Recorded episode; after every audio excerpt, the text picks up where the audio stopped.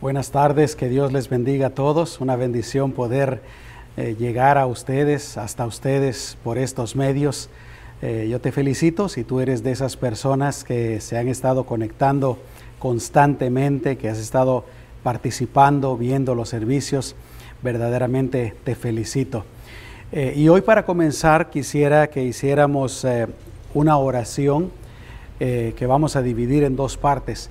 En primer lugar, ¿Qué les parece si nos unimos para pedirle al Señor que esta situación que estamos viviendo se termine y se termine pronto? Yo sé que lo hemos hecho antes, seguramente tú lo has estado haciendo, lo hemos estado haciendo, pero ¿por qué no nos unimos una vez más y le pedimos al Señor que esta situación con la pandemia y con la cuarentena se terminen completamente y podamos volver pues a, a la normalidad, si se puede decir así? Y la segunda, la segunda parte de esta oración es que oremos por nuestros niños, por nuestros hijos, eh, niños y jóvenes, que sabemos que empieza el tiempo de la escuela aquí en los Estados Unidos. Sé de algunos que van a empezar precisamente mañana y yo creo que es importante que oremos por ellos, que los bendigamos. La situación sigue siendo bastante extraña. Algunos van a empezar en línea, eh, van a ir eh, uno o dos días a la escuela. Eh, pues las escuelas están haciendo de diferentes maneras la enseñanza para este nuevo año y vamos a orar por, por nuestros hijos. Así es que únete conmigo y especialmente cuando oremos por nuestros hijos, repito, niños y jóvenes, si ellos están ahí contigo, ¿por qué no pones tus manos sobre ellos y los bendecimos en el nombre del Señor? Amén. Vamos a cerrar nuestros ojos pues y, a unirnos en este tiempo de oración. Amado Señor Jesús, venimos ante tu presencia en estos tiempos tan diferentes, estos tiempos ah, eh, tan extraños para nosotros, Señor, pero sabiendo que una de las mejores cosas que podemos hacer es clamar a ti, es pedirte a ti por cualquier necesidad que tengamos en nuestras vidas. Así es que queremos unirnos para pedirte para que esta situación que estamos viviendo termine. Te pedimos, Señor, que la situación de la pandemia termine completamente. Eh, tú sabrás los mejores medios de hacerlo, si va a ser por medio de una vacuna, si va a ser por algún otro medio. Lo que sí sabemos es que para ti no hay nada imposible y tú puedes hacerlo. Eh, que terminen también todas las restricciones de la cuarentena y que podamos volver dentro de lo más ah, eh, posible, Señor, a nuestra vida normal, que podamos regresar a esa vida regular, normal que teníamos aún a principio de este año. En el nombre de Jesús te lo pedimos. Y ahora te pedimos, Señor, por nuestros hijos, por ah, los niños y los jóvenes que tienen que empezar la escuela. Te pedimos que tú los bendigas, te pedimos que los guardes de todo mal, te pedimos Señor que los ayudes a aprender y aprender bien y aprender bastante y a seguir creciendo en sus vidas eh, personales. Te pedimos por las escuelas que también están enfrentando esta situación y tienen que hallar las mejores maneras de poder enseñar a los alumnos. En el nombre poderoso de Jesús te pedimos por todos los líderes de las escuelas, de los distritos escolares, por los maestros, por yo te pido, Señor, por todos los padres, por nosotros los padres que también estamos en esta situación tan difícil de que queremos definitivamente que nuestros hijos sigan su educación pero podemos pues entender y ver esta, esta situación que estamos viviendo. Así es que ponemos todo esto en tus manos y especialmente, Señor, una vez más, ahorita hay padres y madres que tienen a sus hijos ahí con ellos y tienen sus manos sobre ellos. Señor, en el nombre de Jesús te pedimos que tú los bendigas, que tú los guardes, que tú los prosperes en tu nombre precioso, Señor. Ellos son tuyos y te damos gracias, Señor, por escucharnos, por bendecirlos y por hacer, Señor, estas cosas que te estamos pidiendo conforme a tu voluntad. en el nombre de Jesús. Amén.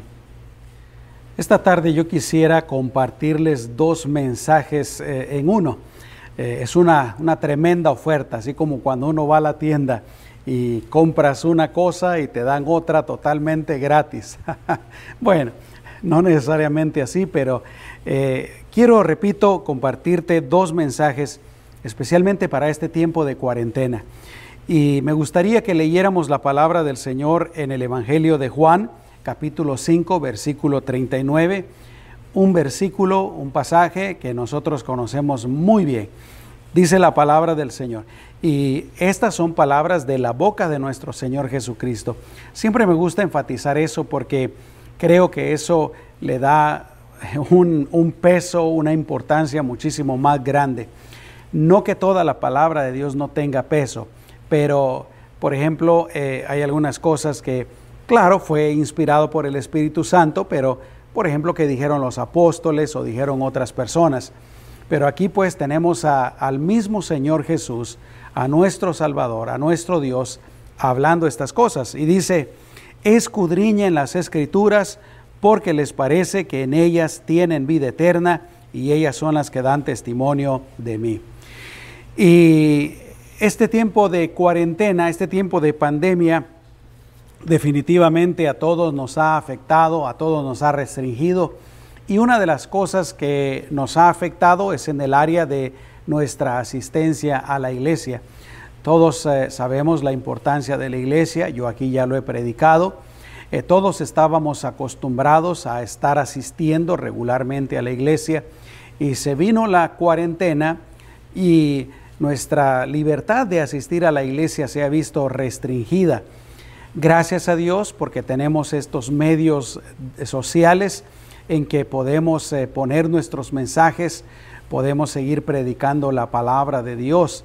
Le damos verdaderamente al Señor toda la gloria y toda la honra por esto, porque eh, como les dije en una ocasión pasada, si esta pandemia, esta cuarentena hubiera ocurrido qué sé yo, tal vez unos 10 años antes esto no hubiera sido posible.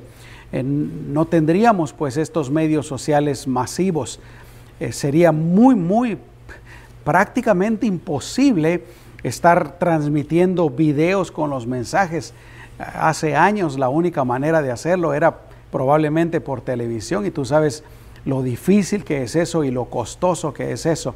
Las iglesias nos hubiéramos eh, visto limitadas tal vez a, en mi caso como pastor, a estarles llamando por teléfono, ¿verdad? Uno por uno, para preguntarles cómo están, estar orando, eh, estar orando aquí en la iglesia, pero esto pues hubiera sido prácticamente imposible y gracias a Dios por eso. Pero sabemos pues que aún así nos hace falta la iglesia. Creo que hace poquito tiempo compartí un mensaje con relación a la importancia de, reunirnos como cristianos.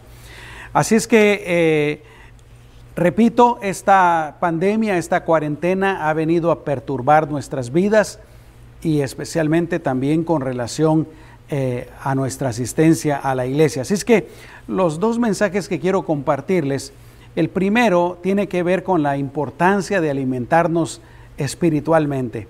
Y yo sé que también hace eh, algunos meses o algunas semanas, no recuerdo cuándo fue exactamente, yo les hablé acerca de este tema, pero yo creo que vale la pena recordarlo. Y hoy especialmente quiero poner un poquito de énfasis en cuanto a la vida espiritual de nuestros hijos y de nuestros jóvenes.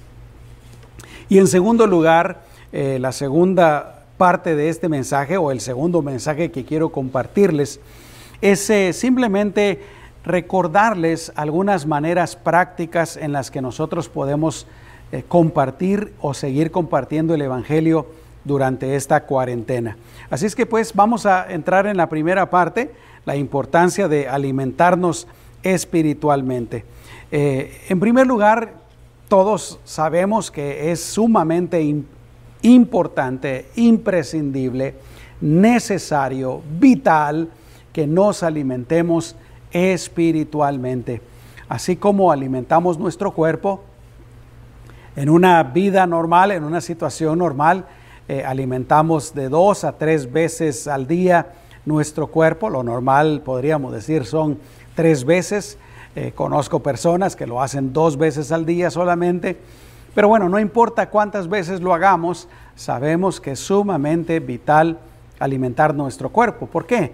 Porque queremos que se mantenga saludable.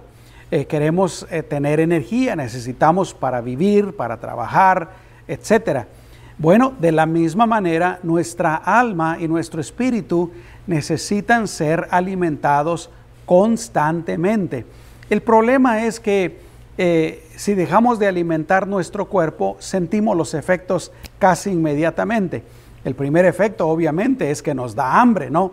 Y queremos comer, queremos, eh, buscamos algo para, para comer. Pero eh, con relación a la alimentación espiritual, ese es el problema, pues que, que a veces no sentimos el hambre, no sentimos la necesidad.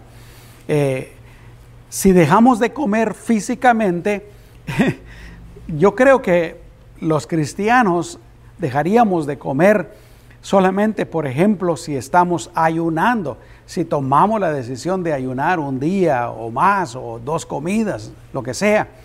Eh, o, por ejemplo, si, si estamos enfermos y perdemos totalmente el apetito. Ah, pero en lo espiritual eh, no sucede lo mismo. Ah, podemos dejar de alimentarnos por un día, dos días, cinco días, una semana, dos semanas, tres semanas, meses, hablando de una manera bien exagerada, hasta tal vez años, y a lo mejor, a lo mejor no lo sentimos, especialmente pues si son días, semanas o meses, no lo sentimos o a veces no le damos pues la importancia que requiere. Pero lo cierto es que necesitamos alimentarnos espiritualmente. Por eso leí ese pasaje al principio en Juan 5:39. Dice, escudriñen, escudriñen, quiere decir estudien, eh, mediten las escrituras, porque les parece que en ellas tienen la vida eterna y ellas son las que dan testimonio de mí. Pero yo sé que ustedes saben que es importante que nos alimentemos eh, espiritualmente. Así es que de eso quisiera hablar un poquito, eh, de que debemos, es importante, es vital, pues que lo hagamos. Y repito, quiero hacer un poco de énfasis también en la vida espiritual de nuestros hijos.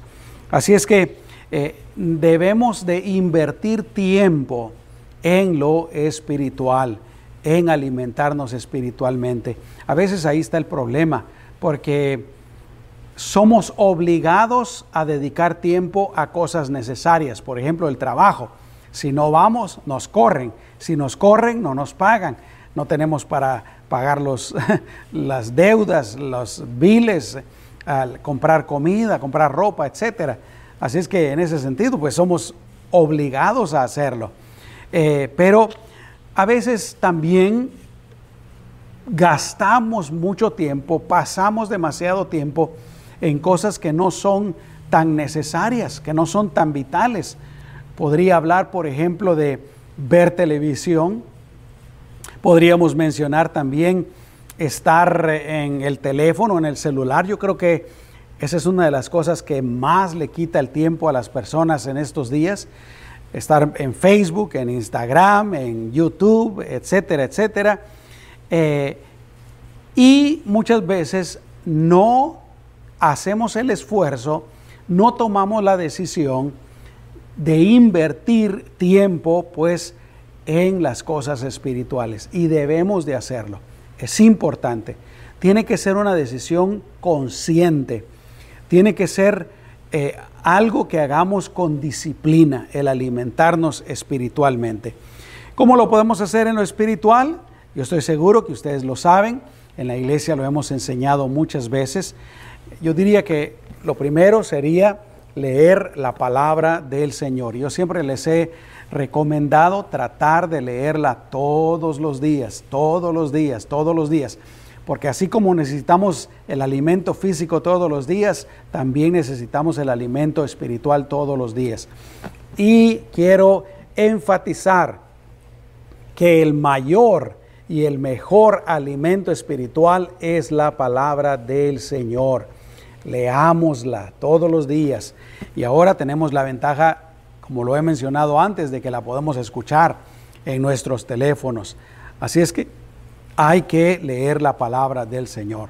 Otra cosa que es importantísima también es que dediquemos tiempo a la oración. Yo no sé cómo tú lo hagas durante tu día, pero eh, es importante pues dedicar tiempo a la oración.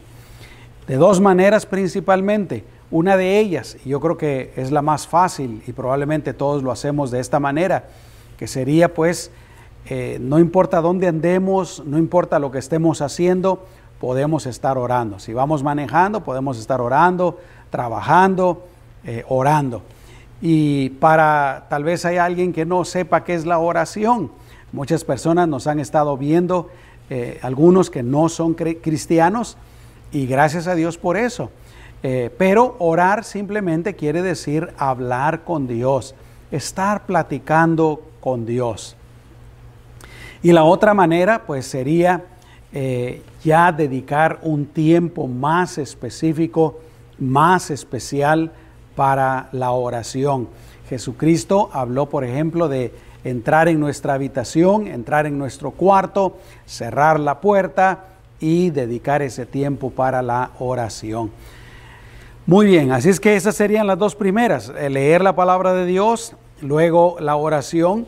La otra cosa que es muy importante para nosotros que somos parte de esta congregación, para cualquier cristiano que es parte de alguna congregación y tal vez no se han podido reunir normalmente, es, sería pues conectarse y participar de los servicios en línea que la iglesia está ofreciendo. Y repite, eh, repito, dos cosas. La primera sería conectarse. Y si tú te has estado conectando, te felicito. Eh, te, animo para que lo sigas haciendo, pero especialmente te felicito de una manera muy especial. Y la otra eh, sería pues participando de los servicios, porque una cosa es estar ahí en la casa y poner el servicio o verlo en el teléfono y nada más verlo y tal vez andar haciendo otra cosa, pero realmente uno no, está, no se está concentrando y tal vez uno no está participando. Entonces con participar quiero decir cantar cuando se están dirigiendo las alabanzas, cuando se está cantando, eh, prestar atención, estar atento al mensaje, participar de la Santa Cena cuando tenemos Santa Cena, así como lo hicimos el fin de semana pasado. Así es que sumamente importante pues conectarse y participar de los servicios. Y otras maneras en las que nos podemos alimentar espiritualmente, por ejemplo, sería leyendo buenos libros cristianos. Yo durante este tiempo de cuarentena he estado, bueno, yo siempre me gusta leer, pero especialmente durante este tiempo de cuarentena he estado leyendo algunos libros, algunos ya los terminé. Por ejemplo, leí uno que se llama Los tiempos finales en orden cronológico eh, ahorita estoy leyendo uno que se llama La obsesión de los extraterrestres. Y sí, no te preocupes, es un libro cristiano, es un buen autor cristiano. Estoy leyendo también eh, otro que se llama Demoliendo supuestas contradicciones cristianas o bíblicas. Y también estoy leyendo otro que se titula Eventos del Porvenir. Así es que leyendo buenos libros cristianos. Yo creo que vale la pena que enfatice esa palabra buenos, buenos libros cristianos, porque hay buenos y hay malos. Eh, otra cosa que definitivamente podemos hacer para alimentar nuestra alma y nuestro espíritu es escuchar también música cristiana. La otra cosa, escuchar mensajes cristianos. Eh, así es que otra vez ahí enfatizaría pues el hecho de conectarnos con nuestra iglesia, escuchar los mensajes del pastor y déjame decirte por qué es tan importante escuchar los mensajes de nuestro pastor. Es porque eso nos mantiene unidos como congregación, nos mantiene en el mismo sentir, en el mismo espíritu, escuchando pues el mismo mensaje. Y claro, con esto no quiero decir que tú no puedas escuchar a otros pastores, a otros eh, otras iglesias, los mensajes, las transmisiones de, de otras iglesias. No, no, definitivamente no. Pero yo creo que sí Eh, es importante también enfatizar de que sean buenos pastores, que sean buenas iglesias, que sean buenos mensajes, porque también hay buenos mensajes y también hay malos mensajes. Así es que hay que escuchar solamente lo que es bueno. Si lo comparamos con la comida eh, física, ¿verdad?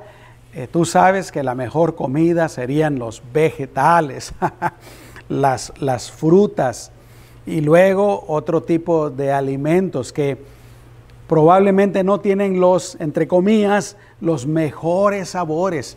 Tal vez no es lo que más nos gusta, no es lo que más nos atrae, pero es lo mejor para nuestro cuerpo físico. Y hay otras cosas que no son tan buenas, pasteles, donas, pizza, etcétera, dulces. Tal vez es lo que más nos atrae, tal vez lo que más nos gusta, pero no es el mejor alimento. Entonces también en lo espiritual es importante saber escoger lo que es mejor. Tal vez no sea lo más divertido, tal vez no sea lo más apasionado, tal vez no sea lo que más nos emocione, pero, repito, hay que buscar lo mejor. Y en ese sentido, gracias a Dios, quiero darle gracias a Dios que también Él nos ha dado la posibilidad de poder poner nuestros mensajes en algunos medios sociales, como por ejemplo, estamos eh, los puros mensajes, no los videos, eh, en Spotify, también estamos en iTunes y me he dado cuenta también que estamos en algunas otras plataformas donde se transmite eh, podcast, lo que se llama podcast. Así es que también, por ejemplo, si vamos a hacer un viaje o cuando vamos en el carro al trabajo, podemos buscar ahí alguno de los mensajes de la iglesia y escucharlo si no lo hemos escuchado o escucharlo nuevamente si queremos escucharlo por segunda vez. Pero muy importante pues alimentarnos espiritualmente. Y con relación a nuestros hijos, y te decía que quería hacer énfasis en, eh, eh, en nuestros hijos, porque en primer lugar nosotros los padres tenemos la responsabilidad principal de parte de Dios de enseñarle a nuestros hijos la palabra de Dios. Esto yo lo he dicho en la iglesia, yo lo he enseñado en la iglesia, pero definitivamente creo que a veces no le damos la importancia que, requiere, no le damos el valor que requiere. Eh, pero te lo repito una vez más, la responsabilidad principal de enseñarle a los niños y a los jóvenes acerca de Dios está en los padres, es de los padres y no tanto de la congregación, de lo que nosotros llamamos la iglesia. Tristemente, muchos padres cristianos le dejamos esa responsabilidad solo a la iglesia. En la casa, durante toda la semana, nosotros no hacemos absolutamente nada para enseñarles la palabra de Dios y esperamos que ellos aprendan solamente cuando los llevamos a la iglesia, cuando van a su clase. Imagínate, no debe de ser así. Quiero leerte lo que dice la palabra del Señor en Deuteronomio capítulo 6, versículos 6 al 9, para recordarte. Y aquí obviamente Dios le está hablando al pueblo de Israel. En otras palabras, Dios le está hablando a su pueblo, a sus hijos. Y más específicamente, le está hablando a los padres. Dice, estas palabras que yo te mando estarán en tu corazón, las repetirás a tus hijos y hablarás de ellas sentado en casa o andando por el camino, cuando te acuestes y cuando te levantes. Las atarás a tu mano como señal y estarán como señal entre tus ojos. Las escribirás en los postes de tu casa y en las puertas de tus ciudades. Este pasaje nos enseña básicamente tres cosas. Número uno, como te decía hace un momentito, que aquí le está hablando principalmente a los padres, no le está hablando a los líderes del pueblo. Y si lo ponemos en nuestros tiempos, no le está hablando principalmente a los pastores, a los líderes de la iglesia, le está hablando principalmente a los padres. La segunda cosa que, que aprendemos de este pasaje es que le dice, estas palabras que yo te enseño tienen que estar en tu corazón. Entonces, los padres, en primer lugar, somos los que debemos de amar a Dios con todo nuestro corazón y hacer todo lo que decía antes, de alimentarnos espiritualmente. Y luego, en tercer lugar, entonces se las enseñamos a nuestros hijos. ¿Cuándo y cómo? Pues prácticamente podríamos resumir que nos está diciendo que lo hagamos tanto como sea posible, porque dice, se las repetirás a tus hijos y hablarás de ellas sentado en casa, andando por el camino, cuando te acuestes, cuando te levantes, etcétera, etcétera, etcétera. Entonces, lo más que se pueda. Ahora, ahí definitivamente los padres debemos de tener cuidado. Tenemos que pedirle la sabiduría al Señor para saber cómo hacerlo. Tenemos que pedirle a Dios su gracia para saber cómo hacerlo. ¿Por qué? Porque no queremos que nuestros hijos se desesperen, eh, se cansen con nuestra enseñanza. No es algo que debemos de meterles a la fuerza. Dice la palabra del Señor que los padres no debemos de provocar a ira a nuestros hijos. Por eso digo, tenemos que hacerlo con sabiduría, tenemos que hacerlo con gracia.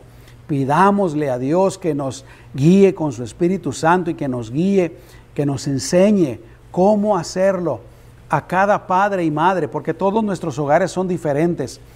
Que nos enseñe cómo hacerlo para que nuestros hijos entiendan la palabra de Dios, entiendan el mensaje de Dios y lo acepten eh, con todo su corazón.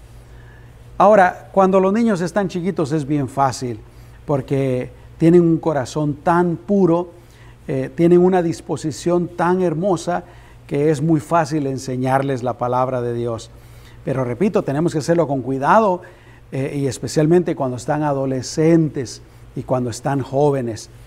Debemos de hacerlo de tal manera de que ellos agarren el mensaje de la palabra de Dios y lo hagan suyo. Que ya no sea el mensaje de los padres, que ya no sea la religión de los padres, que ya no sea el Dios y el Cristo de los padres, sino que nosotros los ayudemos para que ellos hagan de la palabra de Dios su palabra, de Dios su Dios, de Cristo su Cristo, etc. Yo sé que tú me entiendes. Así es que eso es pues muy importante. Porque lo más probable es que si nosotros en este momento de cuarentena no estamos haciendo algo para enseñarle a nuestros hijos la palabra de Dios, lo más probable, y quiero mejor cambiar esas palabras, lo más seguro es que nuestros hijos no están haciendo nada por ellos mismos. Lo más probable es que están ocupando mucho tiempo viendo televisión, mucho tiempo jugando videojuegos o metidos en los eh, medios sociales o haciendo otras cosas, porque ahora ya los niños ni siquiera salen a, a jugar afuera como lo hacíamos nosotros cuando éramos niños, ¿no? Yo me recuerdo cuando yo era niño, una de las cosas que yo más quería hacer era salir afuera y jugar, y especialmente si ahí estaban mis amigos. Lo que yo menos quería hacer es estar adentro en la casa. Se me hacía súper aburrido.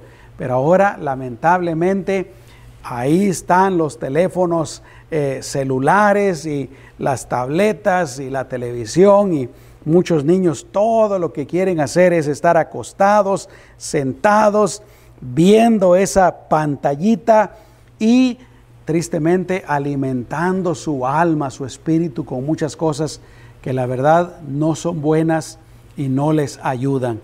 Eh, nosotros los padres necesitamos verdaderamente la sabiduría de Dios para saber cómo manejar ese asunto. Y en este sentido quisiera hablarle a aquellos que tienen hijos pequeños. Si tú tienes bien, hijos bien pequeñitos, yo quisiera animarte para que te tardaras lo más posible en darle un teléfono o la tableta. Ah, claro, es tu decisión. Yo no puedo tomar la decisión por ti, pero te digo la verdad que lo que hay les hace mucho daño a nuestros hijos. Les hace daño físicamente. ¿Por qué? Porque, como te dije hace un momentito, todo lo que quieren hacer es estar sentados, estar acostados, viendo la pantallita. Les, eh, les hace daño en sus músculos porque no hacen ejercicios. Están acostados ahí en una misma posición. Les hace daño a sus ojos, pero también, dependiendo de lo que están viendo, les puede estar haciendo daño a su alma y a su espíritu. Así es que eh, mi opinión, mi opinión es que mientras más tarde le demos eh, eh, un teléfono, una tableta a nuestros hijos, mejor. Lo que pasa es que ahora, pues, voy a decirlo de esta manera, los padres estamos tan ocupados que andamos buscando la manera de entretener a nuestros hijos. ¿Y qué es lo más sencillo? Aquí está, ten. Y, nuestros hijos se ponen ahí a ver y ya no nos molestan. Tenemos que evitar eso lo más que se pueda. Pero los tiempos han cambiado, eh, así es que cada uno de los padres y madres pidámosle al Señor que el Señor nos guíe qué es lo que podemos hacer. ¿Y qué es lo que podemos hacer? Bueno, aquí es donde entra la importancia de lo, algo que yo te he hablado bastante en tiempos anteriores, y es el, ese tiempo devocional familiar. Y quisiera empezar de esta manera. En primer lugar, yo creo que lo mejor es cuando la iglesia transmita los servicios, que la familia se reúnan, que estén juntos en un solo lugar. En mi casa, a mí me gusta poner el servicio en YouTube, en la pantalla del televisor. ¿Por qué? Porque es grande, se mira cómodamente, se escucha bien y ahí está mi esposa, ahí está mi hija, cuando están los nietos, casi siempre tratamos de que ellos estén ahí presentes. Pues es importante pues que la familia esté reunida en el servicio. Pero aparte de eso, el, tiempo devocional familiar, como te he dicho antes, yo creo que lo ideal sería que tuviéramos ese tiempo devocional todos los días.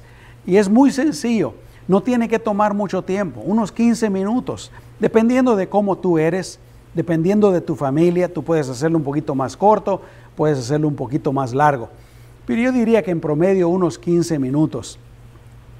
Eso le da un tremendo énfasis y le enseña a los hijos que las cosas de Dios son importantes. Y en este tiempo devocional pueden, por ejemplo, cantar un canto. Eh, pueden, esto sí es importante, el canto diría yo que es opcional, aunque también sería de bendición hacerlo. Pero una lectura bíblica. Yo creo que eso es bien importante. Si hay niños pequeños, yo creo que es mejor buscar una historia bíblica. Tantas historias que hay en la Biblia, ¿no? Eh, una historia de Jesús o una cualquier otra historia de, de toda la Biblia. Y luego se puede comentar acerca de lo que se leyó.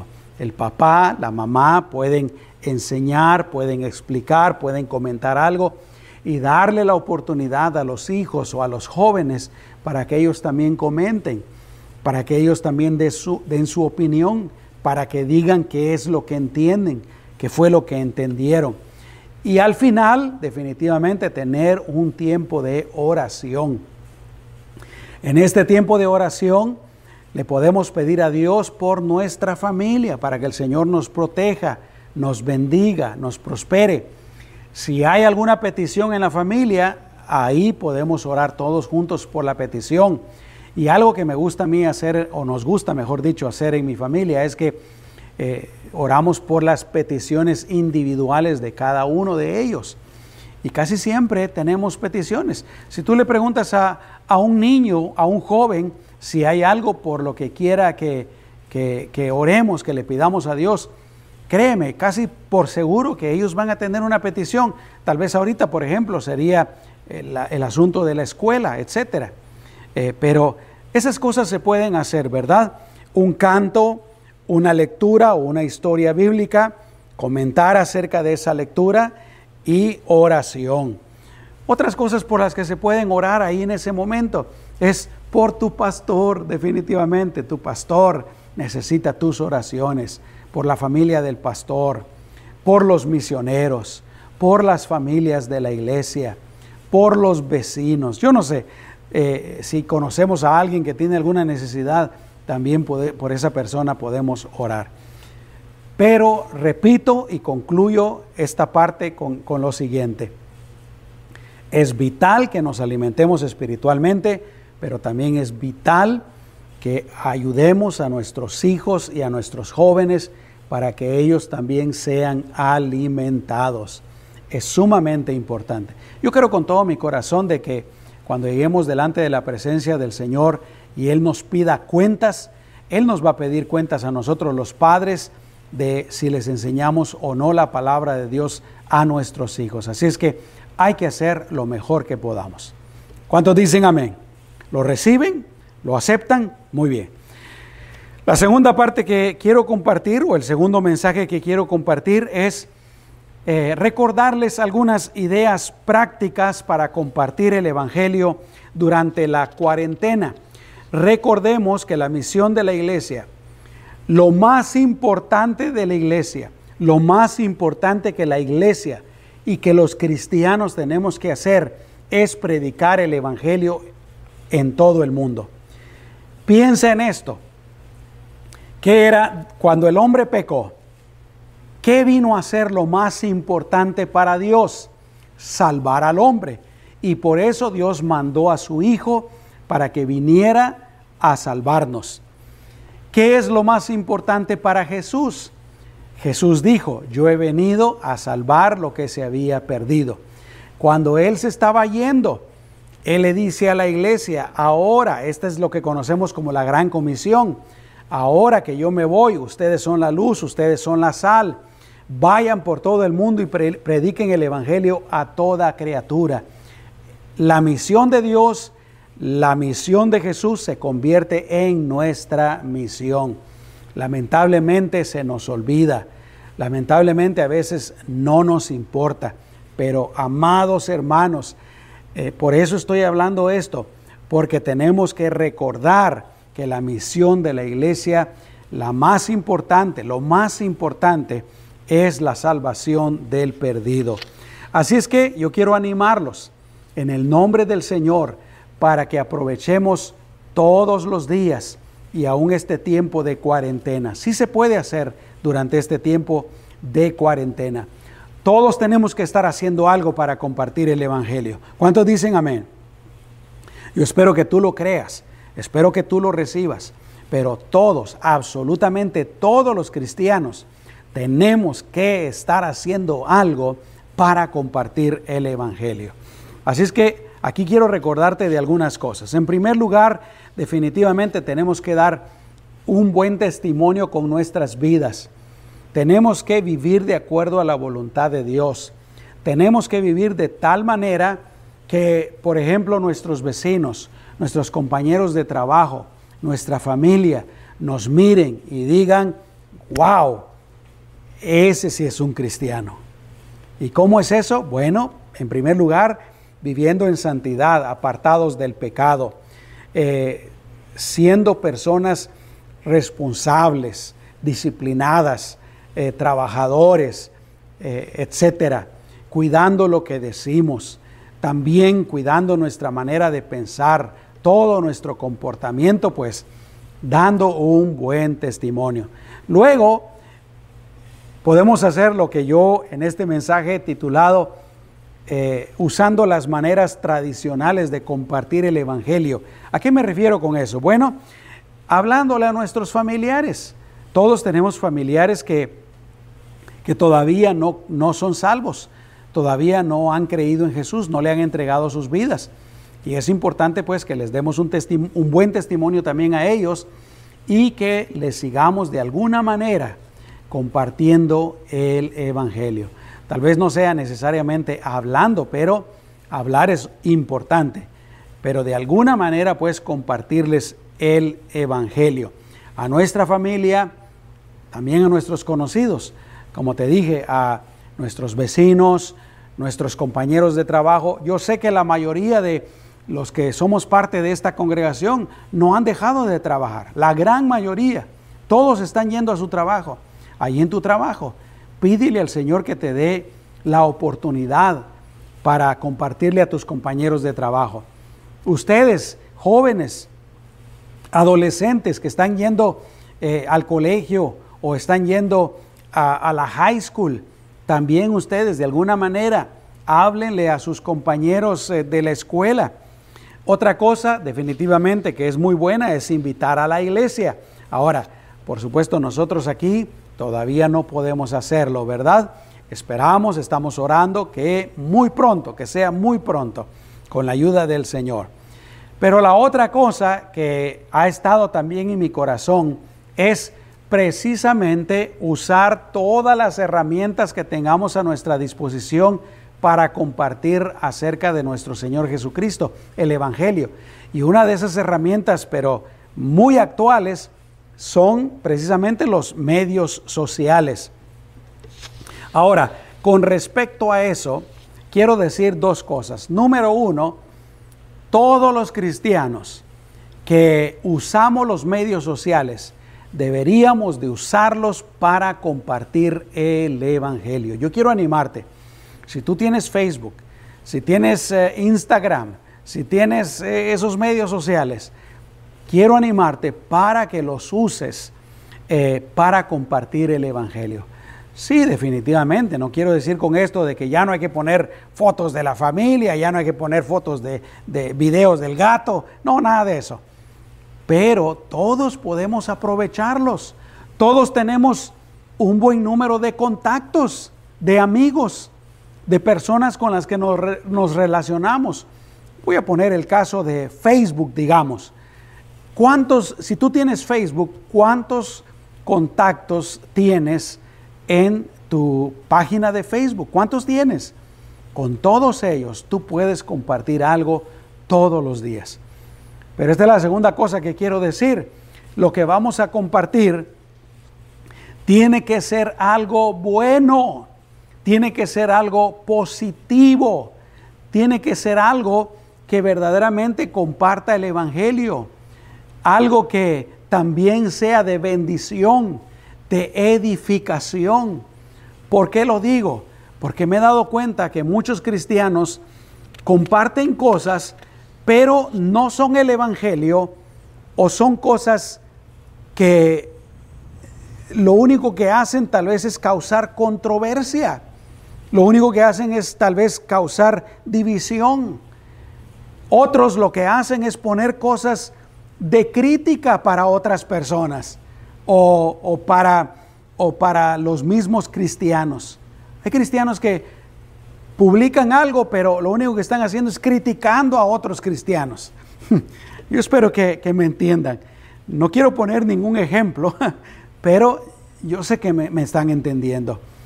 Ah, otros lo que hacen es publicar cuestiones de política o diferente tipo de cosas, pues. Amados hermanos, yo quiero animarlos en el nombre de Jesús. Usemos esos medios para compartir el Evangelio, pero también usémoslos para transmitir un mensaje positivo, un mensaje bueno, un mensaje de edificación y principalmente del Evangelio. Amén. He visto, por ejemplo, también, hablando de otra cosa, que algunos, por ejemplo, ponen citas, ponen dichos, tal vez de algunas otras personas. Por ejemplo, hay, quienes ponen de, Dalai Lama. Y yo me quedo, pero ¿por qué poner un dicho de Dalai Lama que ni, ni es cristiano cuando aquí tenemos toda la palabra de Dios y podemos poner cosas de la palabra del Señor? Así es que hermanos, también podemos compartir el Evangelio por medio de los medios sociales. Pero seamos sabios, no desperdiciemos esa gran oportunidad que tenemos. Repito, qué bueno fuera que todos pusiéramos algo todos los días, pero algo de bendición. Otra cosa que podemos hacer es compartir los servicios de tu iglesia. ¿Qué nos cuesta aplastar ese botoncito ahí que dice, que dice share. ¿Qué nos cuesta? Y, vuelvo a, lo de los contactos. ¿Cuántos contactos tienes? ¿Tendrás 10? lo dudo. ¿20, 30, 50? Imagínate, ya ahí existe la posibilidad de aunque sea uno, aunque sea uno, que mire, que escuche, aunque sea por unos minutos, yo no sé, pero a nosotros, ¿qué nos cuesta aplastar ese botoncito share? No nos cuesta nada.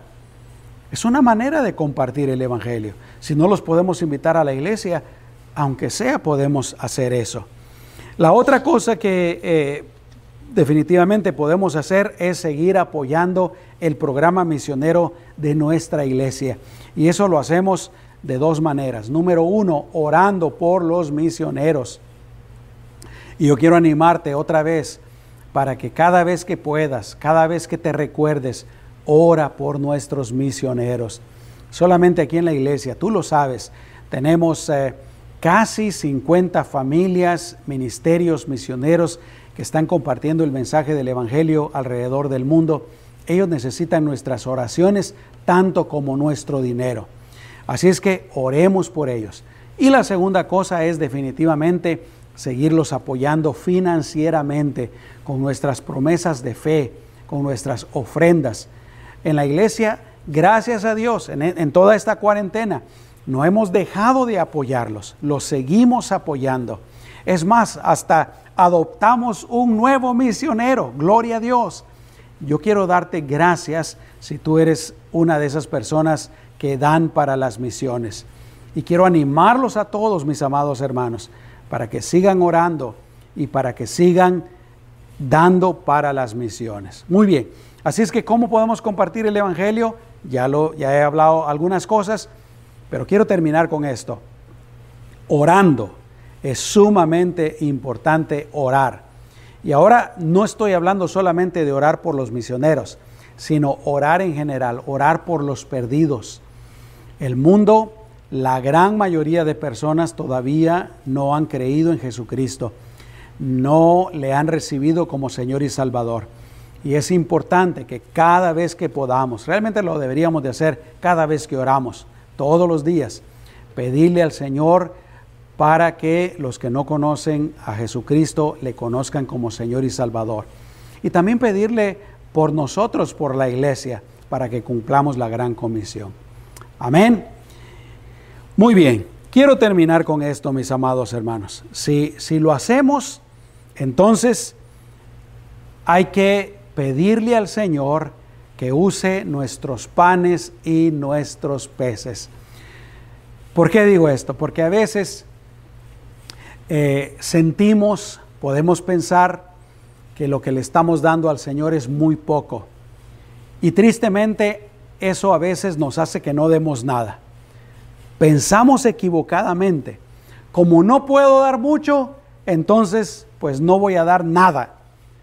Si, si tengo bien poquito, pensamos esto no sirve para nada, mejor no lo doy, mejor no lo hago. Eh, ¿De qué sirve que le hable a alguien de Cristo?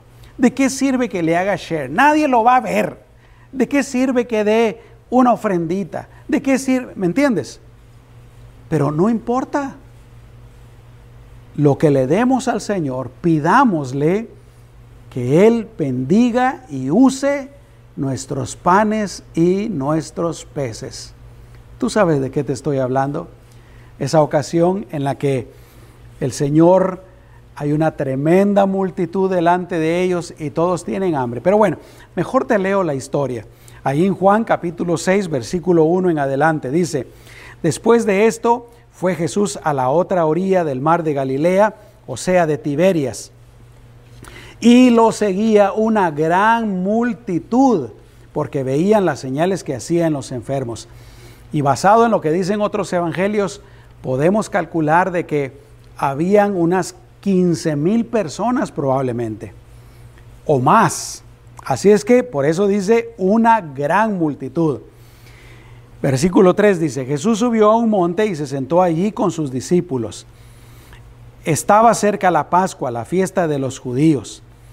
Cuando Jesús alzó los ojos y vio que se le acercaba una gran multitud, eh, pero aquí quiero agregar algo.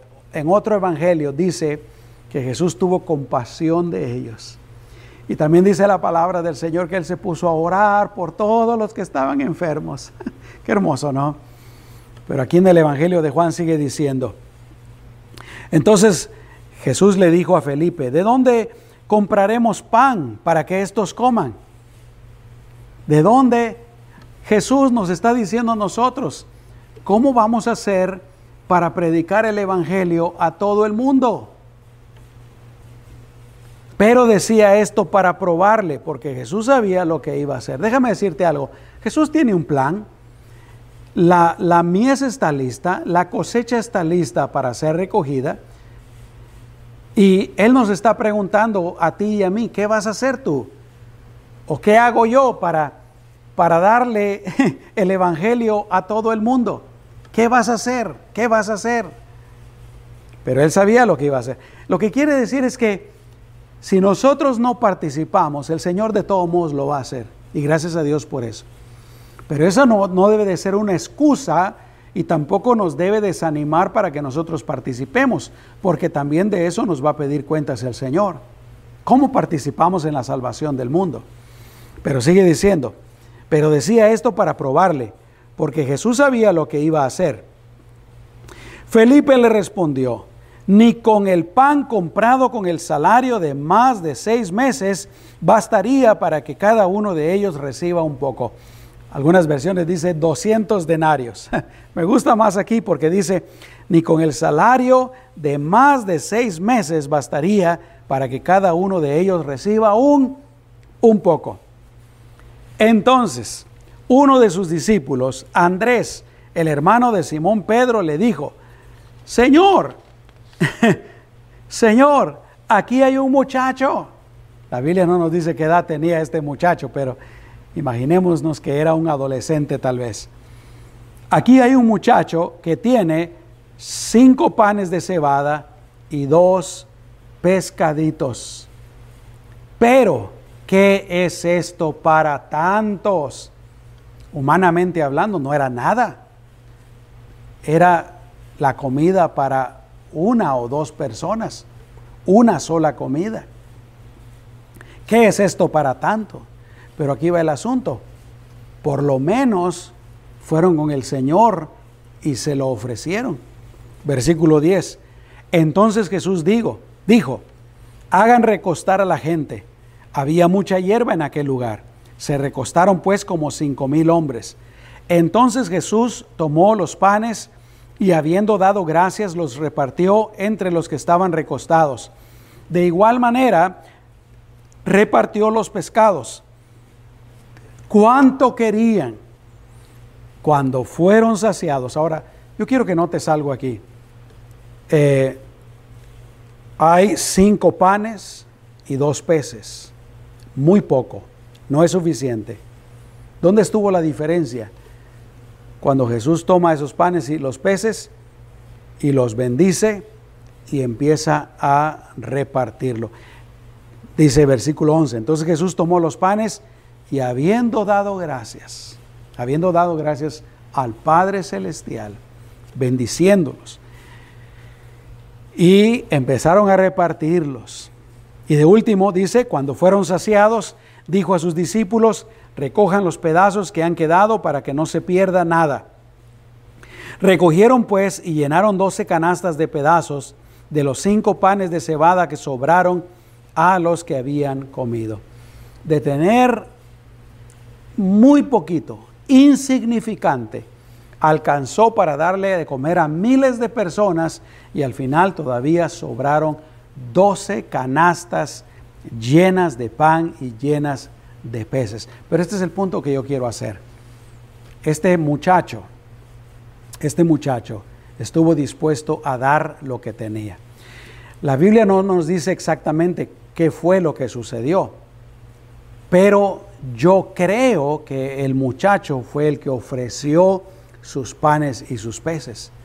Yo no creo que Andrés o Pedro hayan ido con este muchacho y se los hayan arrebatado. Eso no creo que haya sido así, que se los hayan quitado. Ah, mira, este muchacho tiene panes y peces, quitémoselos, vamos a dárselo al Señor. No, no, no. A mí más me parece que este muchacho vio lo que estaba pasando.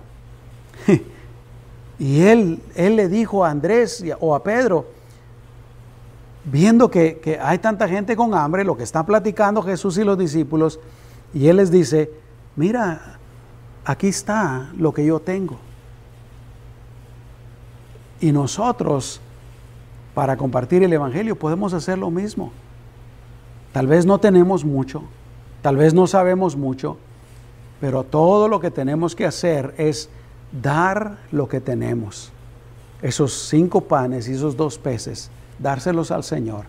Allá Él, cómo los va a usar.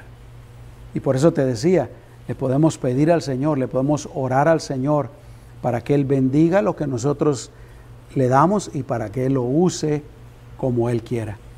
Pero aquí lo importante es que nosotros tenemos que estar dispuestos a darle al Señor lo que tenemos. El Señor no se fija cuánto tenemos. El Señor lo que quiere es que nosotros tengamos esa disposición de darle lo que tenemos. Amén. Vamos a orar. Señor Jesús, terminamos esta lección, este mensaje, pidiéndote por dos cosas. Primero, para que nos ayudes a cada uno de nosotros a alimentarnos espiritualmente, Señor, para que dediquemos e invirtamos tiempo en alimentarnos espiritualmente, pero especialmente a nuestros niños y a nuestros jóvenes. Si nosotros no lo hacemos, Señor, ellos probablemente, casi seguro, que no lo van a hacer por ellos mismos. Ayúdanos como padres, como adultos, para hacerlo. Y en segundo lugar, Señor, ayúdanos a todos a compartir el Evangelio. Eso es lo que más el mundo necesita en estos días y es lo más importante que tú nos has llamado a hacer. En el nombre poderoso de Jesús. Amén y amén. Déjame orar por ti ya para despedirnos. Padre, oh Señor Jesús, una vez más quiero pedirte por cada persona que me está viendo y me está escuchando. Te pido, Señor, también por cada matrimonio y por cada familia. lo primero es que te pido que los guardes, que los protejas de todo mal. Segundo, Señor, bendícelos y prospéralos conforme a tu gran voluntad, tu maravillosa voluntad y también conforme a tus riquezas en gloria. En el nombre de Jesús. Gracias Señor. Amén y amén. Que Dios te bendiga. Nos encontramos nuestro próximo servicio este domingo a las 9 de la mañana. Hasta pronto.